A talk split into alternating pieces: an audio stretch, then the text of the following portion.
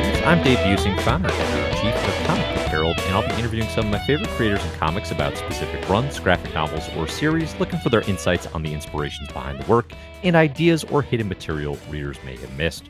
Today, I'm excited to welcome Stephanie Phillips, writer of The Butcher of Paris from Dark Horse Comics. The Butcher of Paris is based on the true story of Marcel Petiot, a serial killer active during World War II in German occupied France, masquerading as a member of the resistance and targeting Jewish citizens seeking refuge. It's a harrowing account of one of history's greatest monsters and the historical context that allowed for his reign of terror. Stephanie, thanks so much for joining. And first off, can you tell us uh, a little bit about how this project, how this comic book came to be? Yeah, sure. Uh, thanks so much for having me. And uh, Butcher of Paris I would say this is really born from a lot of just kind of historical reading that I do. Uh, I really like studying history, and um, I was reading a book about World War II and kind of saw like really a footnote to this trial that was going on. And I was like, I feel like I'm going to need way more information than a footnote. So I spent kind of a lot of time following just any source I could find on the case and just kind of following their sources because I was noticing there was a bit of a discrepancy between um, a lot of the information out there that people were saying was was factual and then i just kind of mm-hmm. learned that that's in part due to how little despite you know them knowing like okay this guy did it there's really every shred of evidence available to prove this, uh, but he never admitted it. And uh, because he was doing such a good job of getting rid of um, the physical bodies, it was really hard to say how many people he actually killed. So a lot of what I was reading, some of those kind of um, like you know one one book said he killed 60 people, another 200, which is like a huge gap. So uh, right, yeah. I, I, was kind of turning range. Right, right. It is, it is. But then uh, I mean, part of that too, when I started started reading about the time period of um, Nazi occupied Paris, what I started to realize was people were going missing on a daily basis. So I wanted to really show that fear and how Marcel kind of kicked up that fear. People were coming forward like, uh, you know, my relative went missing. Uh, you don't know, did the Gestapo take him? Did the serial killer take him? Did they actually find a way out of the city? Yeah. There was a lot of just unknowns. And so I think that kind of bled into the the case that I was writing about, and I think made it really interesting too. Which is, you know, we don't know. He got rid of so many of the bodies, um, so it just kind of made it, I think, I think darker. Um, and for me personally, a, a, bit scarier to, to write about this as opposed to maybe some other uh, serial killers or other similar cases. Yeah, yeah, for sure. There's a there's an element of mystery to it. I think mm-hmm. even today, that is definitely uh, definitely scary, and and kind of like you're saying too. These the name of this killer either because I'm American and there's sort of mm-hmm. a true crime cottage industry, right? That has certain names that are like high profile. You know, it's just like right. significantly less familiar. You know, it just seems to have gotten a lot less coverage. So I found it, I found the the work here pretty riveting in that regard. Just like again, like you said, like this range of 60 to 200 people. It's it's absolutely enormous and open ended, and it's it's kind of amazing to not have heard of. Um, I'm curious when you're writing historical fiction, how are you looking to balance like the history and the realness of what's happening with your own interest in filling in the unknown gaps? So like inevitably, you know, this is a true story, but it's not a documentarian's account. So how do you balance that as as a storyteller? Mm-hmm. Um, that's a good question. I think there's a lot of moving parts to the historical fiction in terms of um, wanting to accurately represent the time period and the people that I'm talking about and give some information to the reader. I want them to come away knowing something more than when they came into the story. Mm-hmm. Um, also telling a story, which means there has to be some kind of fictitious element, um, especially working with Detective Massu and his son Bernard. One of the big issues is for for those characters, there's not they they are historically based, but there isn't a whole lot about the father and son there. Mm. Um, so what I was getting about them was mostly from newspaper clippings and a few books and sources that maybe mentioned some quotes of of things that they had written that are recorded. Um, but the the really father son dynamic is something that I had to fill in. Um, and you know, I played with my own relationship with with my dad, and that was uh, I'd say fairly easy to write. But mm-hmm. I, d- you know, what I have of a, a, sense of their relationship is from some of their nicknames of like him being the Sher- the French Sherlock and things like that. So yeah, um, yeah, having to fill in gaps is something that Um, I try not to do well wildly because I don't like to attribute um, something to a character that they would not have said based on anything that I've read. And if I don't know enough, that's also really hard to kind of justify doing. So Yeah. um yeah and, and, and about solving the case as well like i think one of the things that i did on the last page and the reason i wanted to do this was i listed all of the names of the victims that we know and can attribute to marcel and there are many that will maybe never be named or there were missing persons that couldn't be attributed to him but maybe were thought to be.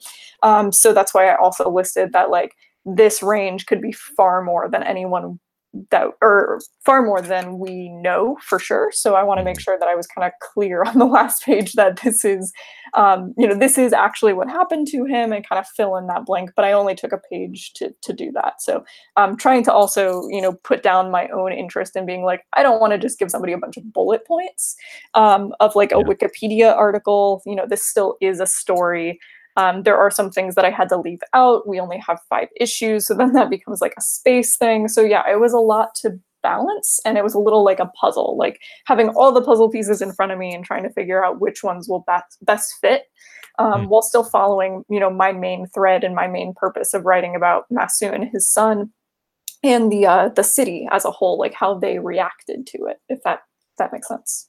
Yeah, what I'm curious, what kind of elements did you find like wish you had had the space um to fit in, you know, in in terms of going moving at a faster Mhm. clip through 5 issues? What were some of those things that you're like, I would have I would have liked Yeah. to examine this in greater detail? I think for me, the biggest thing that I didn't do as much with was the French resistance. Uh, Mhm. so one of the things that Marcel kept claiming is that he was a member of the French resistance. And you see at some point in issue five, he references something called Fly-Tox, which um, something I couldn't really get into is he has this whole secret operative life that he kind of tells the court about using this um, covert name, Fly-Tox. And he has this whole like here's what i did in the resistance but every time they say tell us other people he says no i can't it's a covert group i'm not throwing anybody else under the bus kind of thing Yeah. which is i i mean i think that's really fascinating that uh and also how he was captured there there's definitely more of a nuanced capture going on than we showcase in the book when they find him he's doing they find him through a resistance network um, he was posing as a doctor and doing um, I maybe doctor work. We're not really sure what he was doing. They like kind of just found him hanging out, and they're like, "Wait a minute, you're you're not supposed to be here." Um, but you know, there he was impersonating different people. But of course, when they're like, "Hey, you took on this person's um, identity," so he did at some point take a he he apparently killed them though that's up for debate as well and then took their identity and like filled in as that person so in our story that's um how he gets into the the kind of workshop of the taxonomy and um, the animals that we see at the end. So Yeah. uh, a lot of that is based on the very true elements of how he was captured, but we're really missing a lot of the French resistance, which just honestly didn't quite fit or click in a very cohesive way without introducing a host of new characters. And uh, for us, I think that would have made it really unwieldy for a five issue series. So unfortunately, I think that was the biggest thing that had to go. There's definitely more about his background, his um, you know, growing up, which we only kind of spend maybe five pages in a flashback with World War One, and then kind of some interviews with his family where you hear a little bit about his troubled past. But there's Right. a ton more we could have done with that. Um, one of my favorite facts is that he got his medical degree while in an insane asylum uh, after being thrown out of World Yeah. War One. Yeah, they were like, "You're unfit to serve. Go be in this asylum." And he was like, "Well, now I have all this free time on my hands. Might as well become a doctor." I'll get my So- doctorate. That's incredible. yeah, exactly.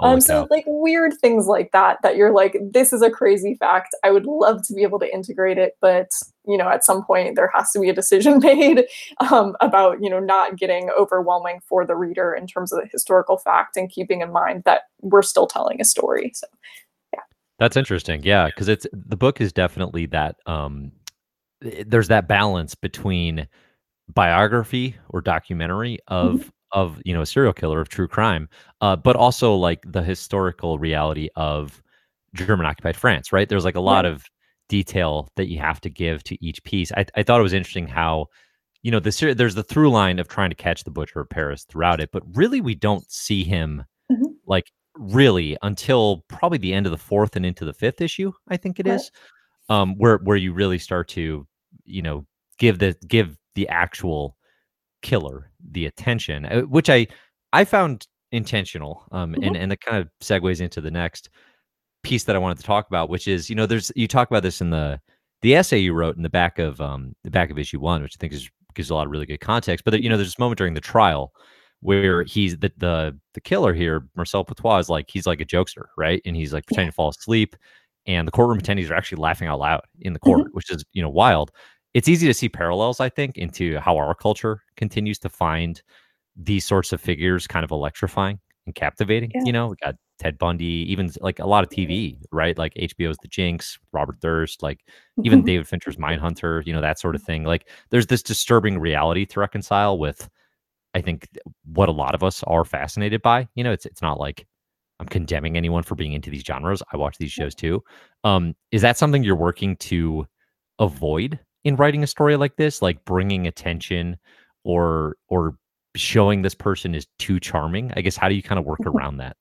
Yeah, um, so, I mean, this is a discussion we had initially creating the story was, uh, not wanting to become the genre of, um I think I've heard it dubbed, like, serial killer porn. Yeah. Uh, we really just didn't and again, like, not condemning people for, uh, enjoying those kinds of things or or, you know, being interested. I've actually heard that there are studies about how it helps certain people that have anxiety, um, Mhm. to to listen to, like, podcasts or watch TV shows that have a very procedural nature to them, which I found really interesting. I was like, "That's that's kind of a cool way to" I mean, it's dark, but, like, if that's something that's, like, good for you, that's cool. But we didn't want to be overly gory, we didn't want to overly focus on the killer.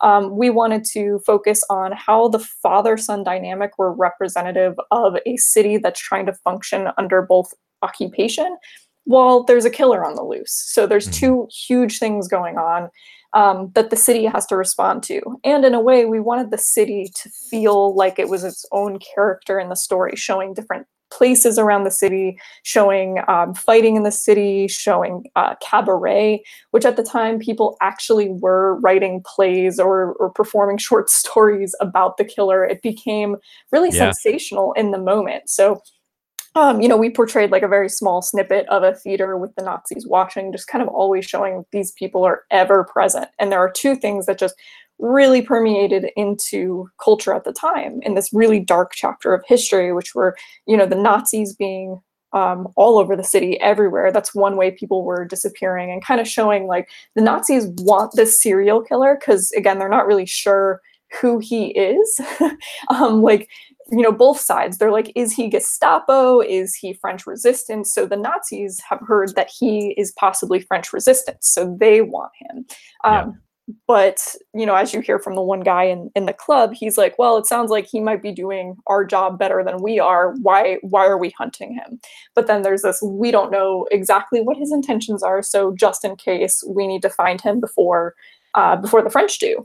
And, uh, so there's kind of this race between, like, serial killers and the French to find a serial killer, which is just crazy. So the way the city kind of reacts and explodes in the midst of World War II and the Holocaust to finding this serial killer who has also targeted Jews, but for a very different reason. It's really out of opportunity, I think.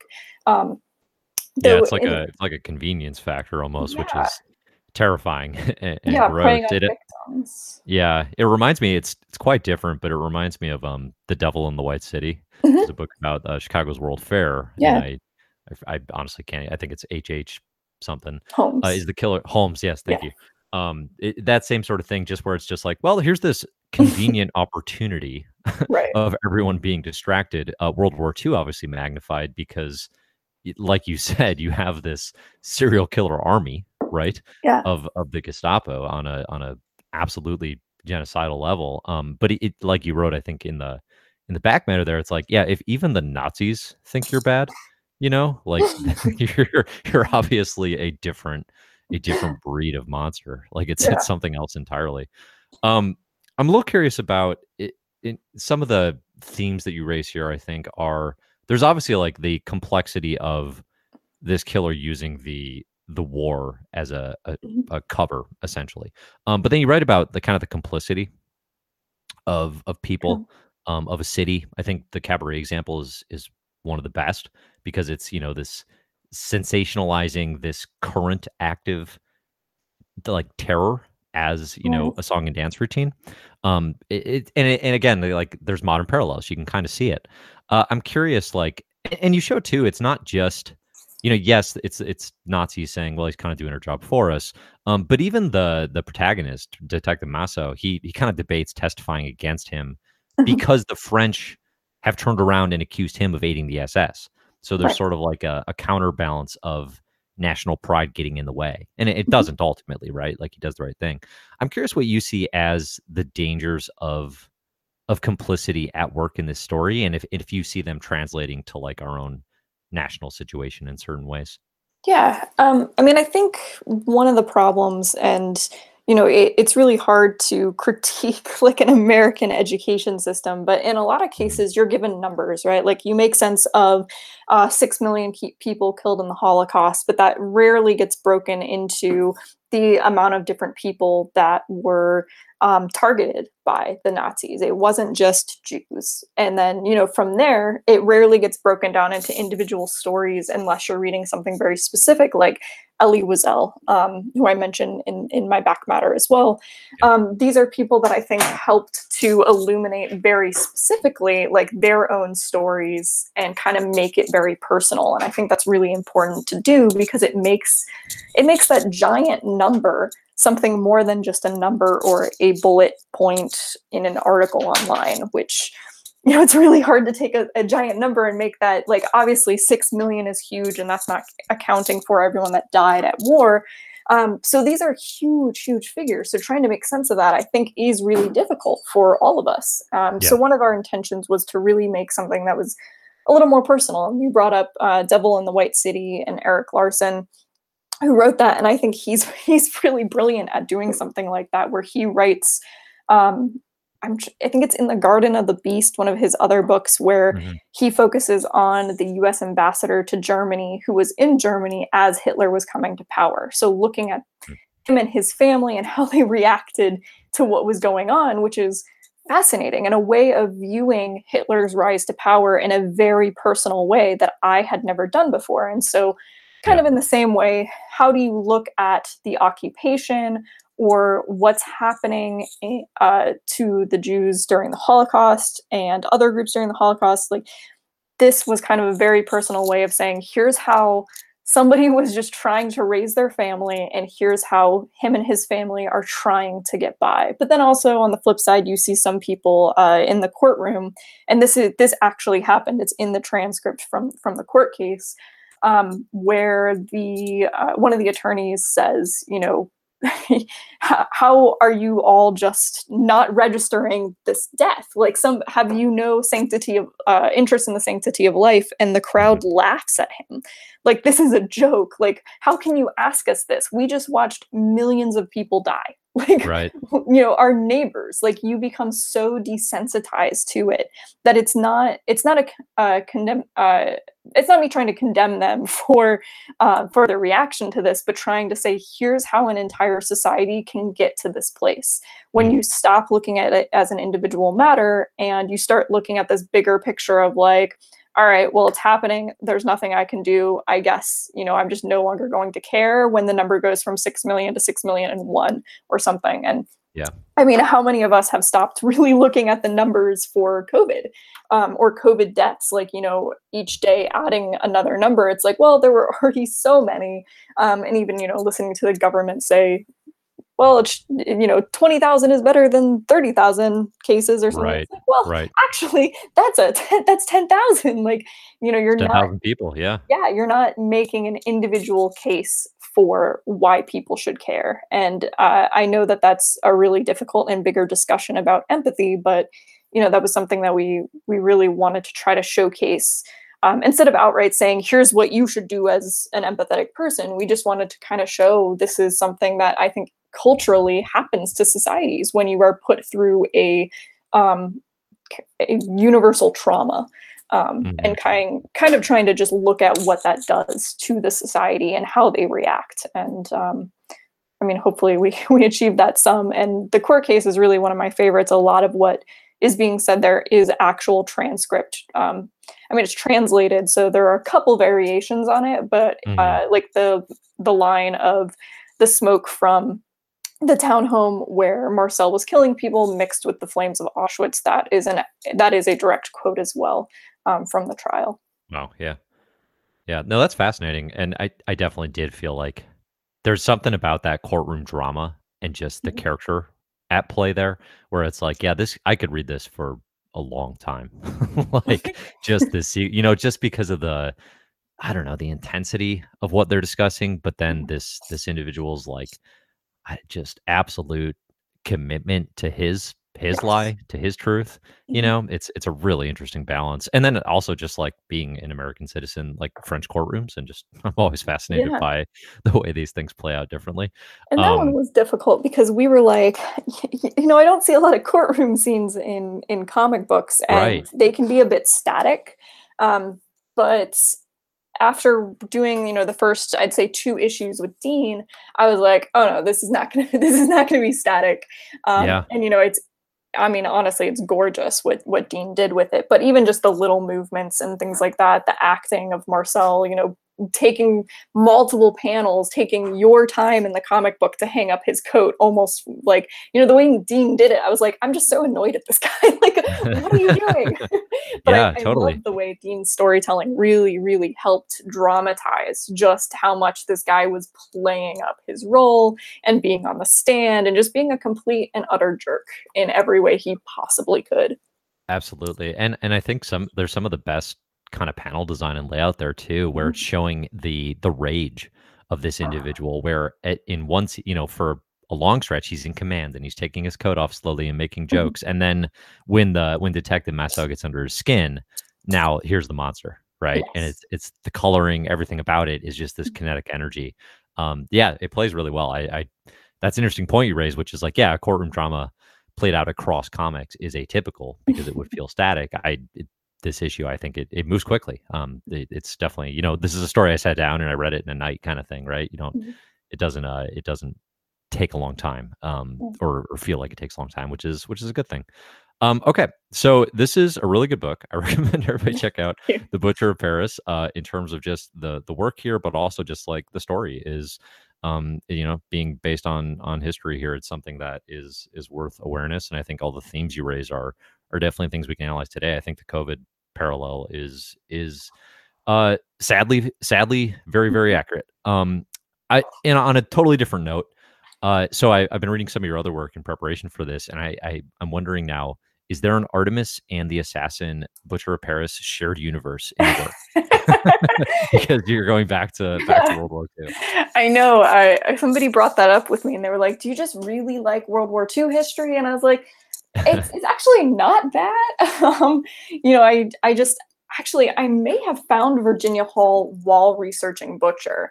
Um, mm-hmm. Like I may have come across kind of her footnote in the same way I came across Marcel's, and um, you know, for me, I was like, this is this is somebody that I need to like put on a sticky note and just save her name because I'm gonna come back to her. She's she's fascinating, even just personally. I want to know more about her. Um, yeah. And then I was kind of also at the time working on this this concept of time travel, which you know, for me, somebody that just wants to do a lot of historical work, would be something that would allow me a sandbox to just go all over the place. Um, and I came up with this kind of interesting concept of you know fact meeting fiction which is something i do writing historical fiction but mm-hmm. really make that the central theme which you know the question you started with which is how do you write historical fiction when you have so much facts but also still a story to tell um, so artemis and the assassin is really just like what happens when those two things very bluntly meet each other a completely fictionalized time traveling almost superhero um, meets right. virginia hall a real life world war ii the most decorated spy in us history and they travel through time trying to kill each other. Yeah. Yeah, it's also a really strong start. I really dug the first two issues, so I'm looking forward to more of that. Um, you it, that actually ties into so you had uh, a Man Among Ye Mhm. released from um, Top Cow in Image. I think it was just this last Wednesday, Yes. Mhm, uh, actually, which is the story of exploring the life of Anne Bonny, a, a mhm. real Irish pirate. With again one of those like, there's a lot of gray area in what's Yes. what's real Right, in right. uh, in pirating, I guess in general. I was kind of looking Yeah. into, um, but like in general, you have a really strong year of of new releases and comics, and obviously with the pandemic, there's inevitably a major change to the way kind of works get released and promoted. Obviously, the con scene is just what is that now?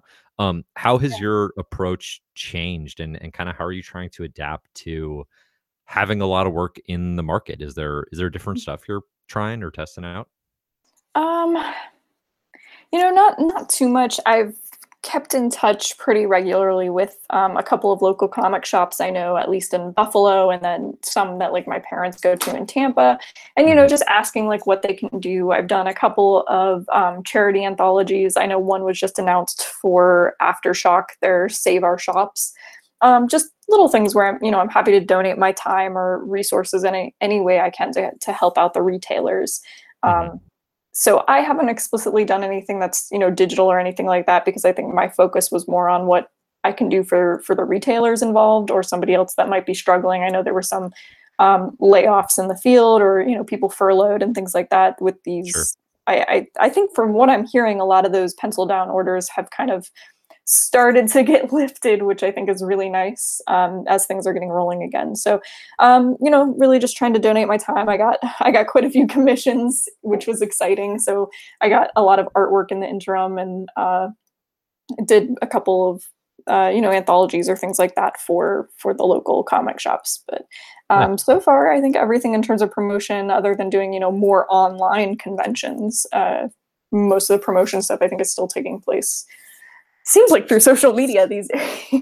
Yeah, sure, sure. So much of it's going to be digital anyway. Um, just the way things are. I, yeah, I, Right. I've seen I've seen some interesting rollouts of obviously there's like online cons. You know, San Diego moving online, DC's doing a thing coming up soon. This fandom experience, whatever that's going to be. I've seen more of the bigger publishers doing like um releasing Instagram comics, which I think is Mhm. kind of interesting. Yeah, Um, so cool. yeah, it, it's I, I think it's a a positive shift to try and explore new areas of of what the medium can be and where it can be accessed and that sort of thing. Um, but at the same time, I love uh I love local comic shops. Yeah, Just yeah, you know, too. inherently it's fun to me. Um, was that is that something you've kind of always been in, into, or did you uh like were comics a dream of yours to write for a a good long time, or was it something that um just kind of fit the bill in your own efforts to uh tell stories?